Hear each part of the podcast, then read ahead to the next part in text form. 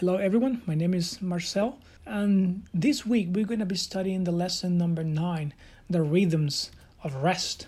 And this lesson is a beautiful lesson because it's about the Sabbath. And it's, it's not just for us to have this theoretical knowledge, but that we can have this day to day application of what this rest in Christ means. And we're going to dive into the Bible and see what these different rhythms of rest means from God's rest. An interesting thing about the Bible is that the Bible does not spend much time trying to prove God's existence, and it does not try to, to offer empirical proof of that, that creation happened. The Bible just assumes it. In the very first verse of the Bible, we have the phrase, In the beginning, God created. And in just in that phrase, we have answers to the most foundational questions in life. For example, we find the question of when all this happened, when or when all this creation happened. The Bible says in the beginning. Another one is who? It says God, not by chance, not by chaos. Another question is how? Well, the how is by creation is the method that is used by the maker, not evolution, not a big bang. God created from nothing. God pulled things into existence that were not there before. We as humans, we don't have that ability. We can't create from nothing. What we do is we, we transform what is already there. But when it comes to God, God has this power of creating things from nothing. He has that ability. And we can answer the question as well of what? What was created? The Bible says the heavens and the earth. This book, the Bible, is designed to provide the answers to, to the most basic questions origin, purpose, destination, where we came from, what are we doing here, where we are going. It's exactly the, the book that has been attacked uh, like its credibility. The thing is, friends, that without Genesis, without the first book of the Bible, the rest of the Bible makes absolutely no sense. And the Bible does not provide absolute revelation. The Bible provides necessary revelation that we need to be saved. So the Bible is not going to go into the deepest details of physics or chemistry. It assumes from the outset that God is the one who established those laws. So at the same time, the theory of evolution remains just that a theory. Despite all its pretension is not science.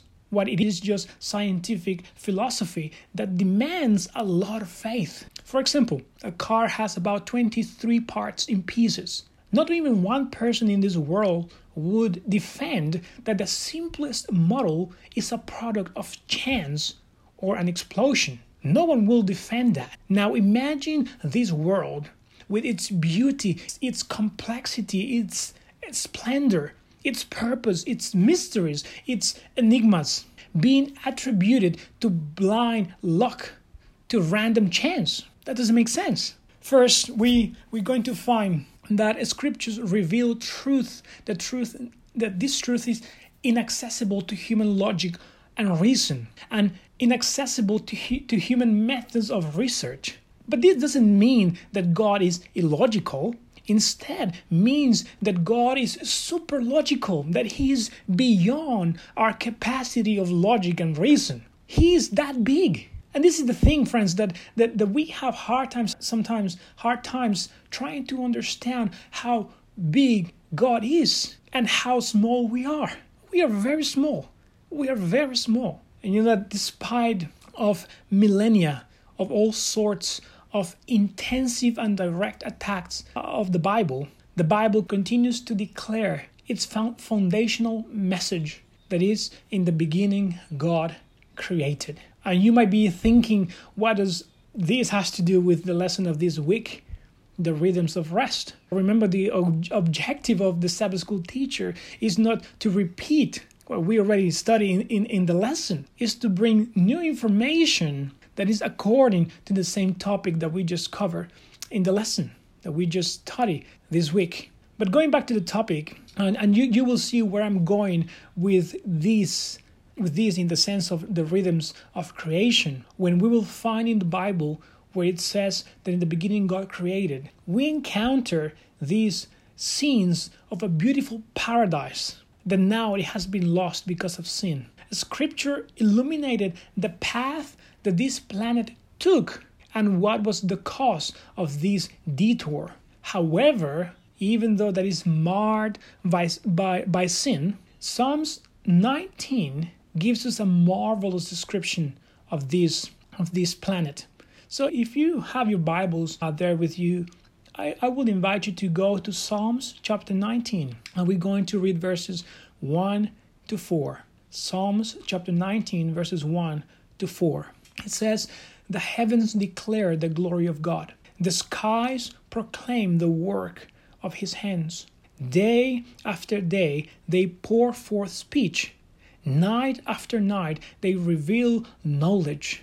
They have no speech, they have no words, no sound is heard from them. Yet their voice goes out into all the earth, their words to the ends of the world. In the heavens, God has pitched a tent for the sun. It's interesting that after all was created, all this beauty, all this splendor, all this magnificence, God revealed his work. And he says something very interesting. Go with me to Genesis chapter 1, verse 31, to see what God says. Genesis chapter 1, verse 31, it says, God saw that what he had made was very good. So, after all that God has created, he turned his attention to, to something else. God simply made a day on the seventh day. But was it this day just like any other day of the previous six days? No. He made this day special, different, unique. He made it singular. God set a marker marker as a, as a, as a living, memorable day. He wanted this day for us to stop and deliberately enjoy life, the real enjoyment. Sabbath was made for men and not the other way around. It's a day for us to be and not to do. You, did you catch the difference? It was a day for you to be, for you to exist before your Creator not for you to do as a product of consumerism. It's a day to celebrate the gift of grass, wildlife, water, people, and most importantly, the existence of a creator and all these gifts. And this invitation was going to continue even after the first couple was exiled from Eden. God wanted to make sure that this invitation could stand the test of time. So, right from the beginning, he knitted it into the very fabrics of time. We see the creation moves from space to time. What did I have a question? What did God create first? Life or the environment for life? The environment, right? God created space and then life. Creation moves from space to life. What he created is seen initially as good an expression that appears five times, and this expression appears five times in Genesis chapter 1. However, on the sixth day, after the creation of man, this expression changes and gives way to a more intense description and involves the entire creation because here God says, and we just read this verse in Genesis 1:31, where it says that God saw that all that he had made was very good. In the same in the same way that creation moves from space to life, time flows from ordinary time to a special time. You know that the Sabbath appear appears connected with creation in three mainly texts. We're gonna find we're going to find this reality of the Sabbath being like linked with creation. And these uh, three verses. There are more verses, but uh, the main ones is Genesis chapter 2, verses 1 to 3, Exodus chapter 20, verses 8 to 11, and Exodus chapter 31, verses 12 to 17. These texts provide the origin of the Sabbath and the purpose of the divine commandment of its observance. Both of these the origin of the Sabbath and the commandment of rest are deeply rooted in the con- in the consequence of God's cre- created activity. And there are four basic points of emphasis in these verses, or four important lessons that I would like us to, to, to study today. Lesson number one is that on, this, on, on the seventh day, God concluded his creative activity. The idea of, of the ver- verbal construct was not just the idea that God had done, that he took the work to, till the end. The verb here,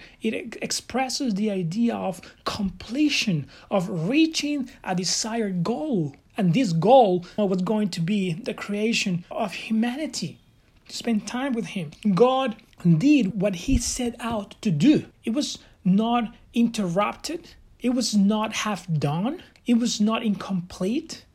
God concluded what he set out to complete. And what's interesting is that this ordinary time finds its purpose in this special time. So the ordinary time, when I'm say ordinary time, I'm talking about the, the first six days of creation. The ordinary time, the six days of our lives, find its meaning, find its purpose in the special time. When I say special time, I'm talking about the Sabbath. Was it not the same with God? God created during six days, but on the special day, everything that He made made sense. One flows into the other. And, and you know what, what I mean by that? Like our lives, since God is our supreme example, if your ordinary time does not flow into the special time, there's something wrong with our ordinary time. Lesson number two. Lesson number two is like God rested on the seventh day. God's rest serves as an example for us. For humans that were created on the sixth day, on the Sabbath, for the humans, that was the first, the, the, they were created on the sixth day. But for humans, the Sabbath was the first day of their existence. They had not worked yet. They were not tired. They were not tired. Had they been work during the whole week? No, not right. So we don't we don't rest because of the week that has passed. We rest for the week that is ahead of us. They rested because God rested. They rested to commune with their creator, to enjoy his creation. Before, you know, before uh, humans ran ran off to their schedule, they were called by God to establish their priorities what was important in life. And we still need today that reminder to have our values, to have our priorities adjusted by God. And that is one of the purposes of the Sabbath, to establish our priorities. The third lesson that the text or these texts present is that God blessed the seventh day. Just as God blessed the animals and humans, and you can see that in verses 28 and 20, 22 and 28, the blessing of the Sabbath, like that word bless, to bless means that humans are imbued with this power of enrichment and of prosperity to find contentment in life, joy in life, peace in life. So, in other words, the seventh day was a gift from God, imbued with the blessing that no other day possess. And all this destroys the idea that it doesn't matter what day I keep, like I can keep whatever, doesn't matter. Like we didn't have that in the Bible. We don't have a text in the Bible that that confirms that it doesn't matter the day of worship, God still accepts that. We cannot find that. And who am I as a human to remove that blessing on that special day and say it's everywhere, it doesn't matter? I cannot do that. If I do that, I will be playing God and that will be blasphemy. The fourth lesson that we can learn from these texts is the holiness and sanctity of the Sabbath. The biblical text affirms that God made the Sabbath holy and that He sanctified it. But what does that mean? The basic idea of sanctification is setting apart, is setting this day apart. The Sabbath was separated by God to make a day of weekly rest. It was God who separated, not humans. It was God and no one else. The sanctification of the Sabbath is an act of God. The Sabbath is a holy time, not a holy place. It invites us to set aside a, common day work, to stop and devote that devote our minds and our bodies to a holy to holy things. Invite the Sabbath invites us to stop our work of every day that we do in every day and calls us to have communion with the Creator. So while you might go to, to, to places or be excluded from places, you cannot be excluded from the Sabbath. Everyone has this day, everyone has access to this special time. And in this way, the Sabbath is a temple in time. The weekly rest of the Sabbath brings us hope. It brings us certainty that our of our origin, our destinations are in God. It gives us a sense of continuity from past and hope from, for the future. It invites us to rest while we live in this chaotic and convoluted environment of this world. We live in this sort of detour, friends, generated by sin while we are waiting for our final rest. And we can find that in the book of Hebrews, chapter 4. Friends, this is the message of the Sabbath. Remind us weekly of our origins and our purpose and our final destination. We can see it as well in the lesson that we, have the story of manna. And we have the story with the, with the provision of manna and how the provision of manna is a very strong argument in fact for the reality of the sabbath. But let me tell you this. The sabbath was a greater gift than the manna. And you might say how? Because they needed the manna to survive they needed to live they needed food but the sabbath is a greater gift because the Sabbath celebrates the provider of the manna.